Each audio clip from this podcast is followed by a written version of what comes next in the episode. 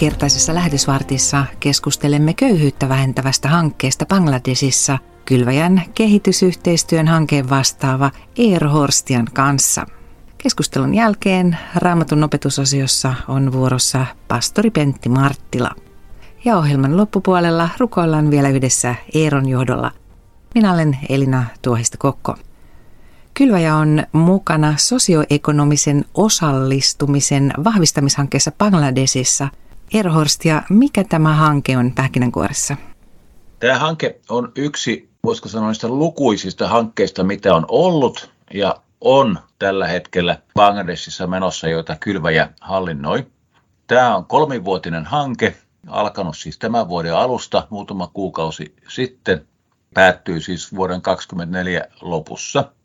Ja se noin laajasti ottaen tukee haavoittuvassa asemassa, heikossa asemassa olevia ihmisiä ja varsinkin köyhiä, huonoissa oloissa eläviä maaseudun ihmisiä. Heidän elämän piirinsä ja elämän asiansa ovat heikoissa kantimissa ja koitetaan niitä, niitä auttaa. Taloudellista hanketta tukee Suomen ulkoministeriö, siitä olemme kiitollisia. Paikallisena kumppanina meillä on pitkäaikainen kylväjän kumppani siellä, bangladesilainen järjestö lyhenteellä BLMF.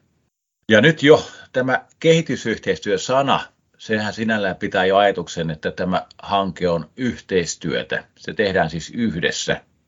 Ja että vaikka meillä ei olekaan paikan päällä tällä hetkellä suomalaista henkilöstöä, korona-ajan jälkeen ei sitä enää ole ollut, niin silti meillä on vahva semmoinen hyvä keskustelu ja konsultaatiosuhde paikallisten kanssa ja semmoinen aidosti yhdessä tekemisen meininki tässä on kyseessä. Lisäksi toki tässä on sitten mukana kylväjän omaa rahaa, ja kylväjän oma raha tarkoittaa sitä rahaa, minkä kylväjän ystävät, kylväjän tukijat ja ne ihmiset, joilla on Bangladesin köyhät ihmiset sydämellään, ovat kylväjälle antaneet. Bangladesissa on ollut viime vuosina hyvin nopea talouskasvua, mutta vieläkin yli puolet ihmisistä ovat lähellä köyhyyttä ja joka neljäs elää selkeässä köyhyydessä. Millaista on tällaisen karua arkea elävän bangladesilaisen elämä?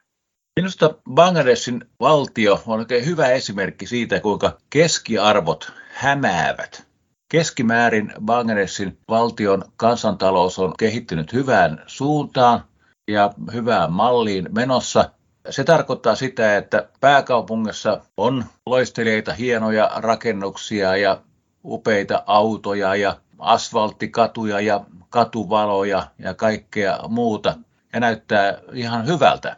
No sitten jo isojen kaupunkien slummit, todellisuus on aivan toista ja Bangladesin kohdalla on myös se, että syvällä maaseudulla asuvat ihmiset, siellä eletään todella, todella kurjissa oloissa, köyhissä oloissa, niukoissa oloissa. Hyvä asia miettiä on nyt, kun tässä korona-aikana oli tilanne päällä, mitä se tarkoitti tavalliselle bangladesilaiselle? Erittäin iso osa bangladesilaisista tienaa elantonsa päivätyöläisinä. Eli se malli, mikä meillä jo raamatussakin oli, että siellä ihmisiä tuli ja odottelemaan, että jospa joku palkkaisi heidät viinitarhaan tai johonkin muualle töihin. Sama malli on Bangladesissa. Eli kun aamulla menet, jos on töitä, on ansiota, jos ei ole työtä, ei ole ansiotakaan. Korona-aikana, kun oli koronasulut päällä, ei ollut työtä, ei ollut ansiota, ei ollut ravintoa, ei ollut lapsille mitään, mitä he tarvitsevat, ei ollut terveydenhuoltoa eikä mitään. Ja tämä on todella karua tällainen elämä. Samoin siellä maaseudulla ihmiset eivät ymmärrä, että heillä Bangladesin kansalaisina on tiettyjä oikeuksia ja viranomaisilla on vastuita heidän hyvinvoinnistaan. Eivät he näitä ymmärrä. On paljon viranomaisten mielivaltaa ja tällaista. Ja sitten vielä on myöskin, että etnisiä ja uskonnollisia vähemmistöjä syrjitään. Ja tuollakin alueella niin meidän kristillisen kumppanin lisäksi ja siinä piirissä olevan kristillisen lisäksi siellä on myös hindu-vähemmistö, uskonnollinen vähemmistö ja useita etnisiä vähemmistöjä ja näitä valtaväestö helposti katsoo vähän niin kuin nenävartta pitkin ja syrjii heitä. Käytännössä, jos ajatellaan, että minkälaista on köyhän bangladesin elämä, se on sitä, että parhaimmillaan yksi ateria per päivä. Se on aika karua elämää. naiset ja etenkin vammaiset naiset ja etnisten vähemmistöjen edustajat ovat erityisen haavoittuvassa asemassa, sillä heillä on huonommat mahdollisuudet kouluttautua ja työllistyä. Millä tavoin tämä hanke vahvistaa heidän taloudellisia ja sosiaalisia mahdollisuuksia osallistua yhteiskunnan toimintaan?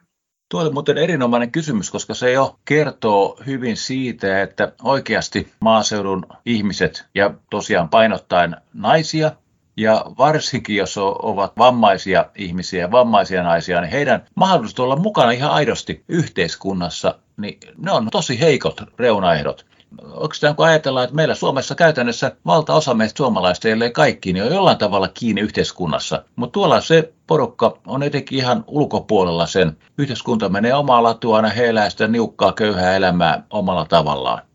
Nyt me pyritään siihen, että tota, monella tavalla monialaisesti heitä tuetaan. Esimerkiksi se, että heidän perheensä elantoa tuetaan sillä lailla, että todetaan, että pienilläkin säästöillä voidaan luoda puskureita ja saada aikaan jotakin. Käytännössä kun se säästäminen on heillä niin pientä, niin sitten päässä säästäminen tehdään ryhmissä. Haluan kertoa esimerkkinä siitä, että vaikka 12 naista päättää, että he pienen killingin per päivä säästävät. Ja kun olet aikansa säästäneet, niin säästöjä kertyy niin paljon, että saadaan ostettua yksi vuohi. Kun tämä vuohi, tai ehkä jopa lehmä parhaimmillaan, sitten poikii, niin siitä seuraavat syntyneet pienet eläinlapset annetaan muiden ryhmän jäsenille ja sillä tavalla keskinäisen solidaarisuuden hengessä, niin jossain vaiheessa kaikilla on oma eläin. Ja sillä tavalla, että tota, aika pian siitä on sitten jo kolme eläintä ja sitten niistä jokainen poikii, niin se ryhmä aika pian pääsee kiinni siihen. Ja sitä kautta pääsee kiinni edes pienen pieneen omaan omaisuuteen. Samoin vähän laajemmissa mittakaavassa kylien kehittämistoimikuntia kehitetään ja näiden organisaatioiden kautta sitten koulutetaan ihmisiä ensinnäkin hyvään, asialliseen, parempaan pienviljelyyn, millä he voivat omassa pihapiirissä jopa köyhien rakentuksensa katoilla viljellä pienviljelyä, ylipäätään koulutusta pienyrittäjyyteen ja muuhun semmoisiin. Ja sitten nämä meidän sydämellä olevat ihmiset, vammaiset henkilöt tiedotetaan, että vammaisilla ihmisilläkin on oikeuksia. Me lähdemme siitä, että jokainen ihminen on Jumalan kuva, myös vammainen ihminen on Jumalan kuva. Me tuetaan heidän itsetuntoaan, rohkaistaan heitä, autetaan myös kuntoutuksessa ja perustetaan järjestöjä, millä he voivat yhdessä puolustaa oikeuksiaan ja nostaa päätään sieltä alas painetusta asemasta myöskin katsotaan ja etsitään, että mikä se olisi keino, millä he voisivat työllistyä, vaikka onkin joku fyysinen puute tai joku, mikä rajoittaa heidän tekemistään, niin annetaan heille mahdollisuuksia luovalla tavalla löytää mahdollisuus päästä elämässä eteenpäin ja kaiken kaikkiaan elämään kiinni. Eero, mikä on mielestäsi antoisinta työssäsi? Antoisia asioita on kyllä tässä hommassa aika monenlaisia. No, tällä hetkellä voi sanoa, että on upeaa olla töissä upeassa organisaatiossa. Mä olen kylväjää seurannut takavuosina vähän niin kuin etäämmältä ajatellut, että hyvältä näyttää. Mutta nyt sitten kun on ollut tota, parisen vuotta tässä ollut sisällä itse tässä organisaatiossa, niin voin sanoa, että se kuva ja se maine, mikä Kylväs on syntynyt, niin se on totta. Kylväjä on aivan hieno ja upea organisaatio ja ilo olla täällä töissä. Hienoahan se on olla mukana Jumalan työssä, Jumalan missiossa – ja tajuta se, että kuinka paljon Jumala tätäkin toimintaa rakastaa, kuinka paljon Jumalan rakastava sydän iloitsee, kun kylväjä on mukana tällaisessa työssä. Ei meille raamatusta turhaa sanota, että, että Jeesus on tullut antamaan elämän ja se elämä on yltäkylläinen. Kyllä se tarkoittaa kaikkia elämän osa-alueita ja me saadaan siinä Jumalan missiossa olla mukana, niin aivan upea, hieno juttu ja antoisa juttu ja palkitseva juttu ilo tehdä tällaista työtä. Näin Kylväjän kehitysyhteistyön hankevastaava Eero Horstia. Kylväjä, koska evankeliumi on ihmisoikeus. Ja nyt seuraavaksi Raamatun opetusosiossa vuorossa on pastori Pentti Marttila. Lähetystyön eräs keskeinen tavoite on se, että uudella alueella, uusissa maissa ja paikkakunnilla syntyy seurakunta että ihmiset ottavat evankeliumin vastaan ja sitten he muodostavat seurakunnan. Sillä ilman seurakuntaa yksittäisen uskovan on vaikea pysyä Jeesuksen omana. Raamattu kuvaa seurakuntaa monilla kuvilla. Aiemmin puhuimme siitä, että seurakunta on kuin Jumalan perhe. Toinen kuva, mitä Raamattu puhuu seurakunnasta, on se, että se on Kristuksen ruumis. Luen ensimmäisen korintolaiskirjan luvusta 12, alkaen jakeesta 12. Kristus on niin kuin ihmisruumis, joka on yksi kokonaisuus, mutta jossa on monta jäsentä. Vaikka jäseniä on monta, ne kaikki yhdessä muodostavat yhden ruumiin. Meidät kaikki, olimmepa juutalaisia tai kreikkalaisia, orjia tai vapaita, on kastettu yhdeksi ruumiiksi. Yksi ja sama henki on yhdistänyt meidät. Kaikki me olemme saaneet juoda samaa henkeä. Eihän ruumiskaan muodostu yhdestä jäsenestä, vaan monista. Paavali opettaa, että seurakunta on kuin ihmisruumis, jossa on erilaisia jäseniä. Ja näitä kaikkia jäseniä tarvitaan. Ihmisruumissa on käsiä, jalkoja, pää ja kaikki nämä ovat tärkeitä. Samoin seurakunnassa jokainen seurakunnan jäsen, jokainen kristitty, jokainen Jeesukseen uskova on tärkeä. Kukaan toinen kristitty ei voi sanoa toiselle, että sinua ei tarvita, sinulle ei ole käyttöä, vaan jokaisella on oma paikkansa ja jokaisella on oma tehtävänsä. Jonkun tehtävä on opettaa, jonkun tehtävä on rohkaista, jonkun tehtävä on palvella ja toisen tehtävä on uhrata, antaa omia varojaan seurakunnan hyväksi. Kaikkia tarvitaan ja kaikki yhdessä muodostamme seurakunnan, olemme Kristuksen ruumis. Ja tärkeää on, että Jeesus itse on tämän seurakunnan keskus, että kaikki on Jeesuksen varassa ja hän on uskomme ja elämämme keskus, se johon me luotamme. Jos Jeesus ei ole seurakunnan keskus, niin seurakunta ei ole todellinen seurakunta.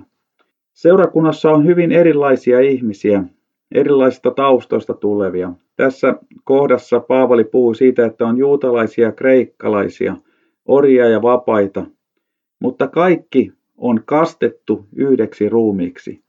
Seurakunnan jäseneksi tullaan kasteen ja uskon kautta, mutta se, että seurakuntalaisia on eri taustoista, se kertoo siitä, että evankelmi kuuluu kaikille ja kaikille on mahdollisuus olla Jeesuksen oma uskova ja päästä taivaaseen pelastua. Ei ole erotusta, ei ole yhteiskuntaluokkaa, ei ole kansallisuutta, ei mitään. Kaikki ovat tarkoitettu Jeesuksen omiksi ja kaikki saavat ottaa vastaan evankelmin ja uskoa Jeesukseen, tulla hänen omiksi ja seurata häntä. Näin pastori Pentti Marttila. Uusi Kylvä ja lehti ilmestyy 18. toukokuuta ja tämän maksuttoman lehden voit tilata osoitteesta kylvaja.fi. Lehdessä on muun muassa lähetyksen kesäpäivien ohjelma, joka löytyy jo myös kotisivuiltamme kylvaja.fi kautta kesäpaivat. Ja nyt lähetysvartin päätteeksi rukoillaan vielä yhdessä Erhorstian johdolla. Herramme Jeesus Kristus, me olemme kiitollisia siitä, että sinä olet kutsunut meidät ihmiset ja itse asiassa myös organisaatiot sinun työtovereiksesi. Olemme kiitollisia siitä, että saamme olla mukana tekemässä sinun työtäsi ja tässä tapauksessa nyt Bangladesissa. Olla osoittamassa sinulta tulevaa rakkautta näille ihmisille, varsinkin tässä kohtaa niin maaseudun köyhille, kärsiville ihmisille, joiden elämän piiri on suppea ja näköala tulevaisuuteen on kovin kovin huono. Herra, me voimme tuoda sinne toivoa, me voimme tuoda sinne iloa, mutta myös toki käytännön apua, sellaista asiaa, mikä auttaa näitä ihmisiä pääsemään elämässä eteenpäin ja pääsemään näkemään sitä, että on olemassa Jumala, joka on luvannut antaa tulevaisuuden ja toivon. Tätä me rukoilemme, että yhä entistä enemmän ihmiset ymmärtävät, että mistä tulee se apu. Ja kun he iloitsevat avusta, niin he myöskin ymmärtävät, että mistä kaikkea se apu tulee. Toki taloudellisesti Suomen ulkoministeriöltä, mutta se motiivi nousee siitä, että Jumala on meitä rakastanut ja me haluamme sitä rakkautta ikään kuin säteillä Bangladesiin. Jeesus siunaa tämän hankkeen ihmisiä, hankkeen toteuttajia ja anna sille menestys. Amen.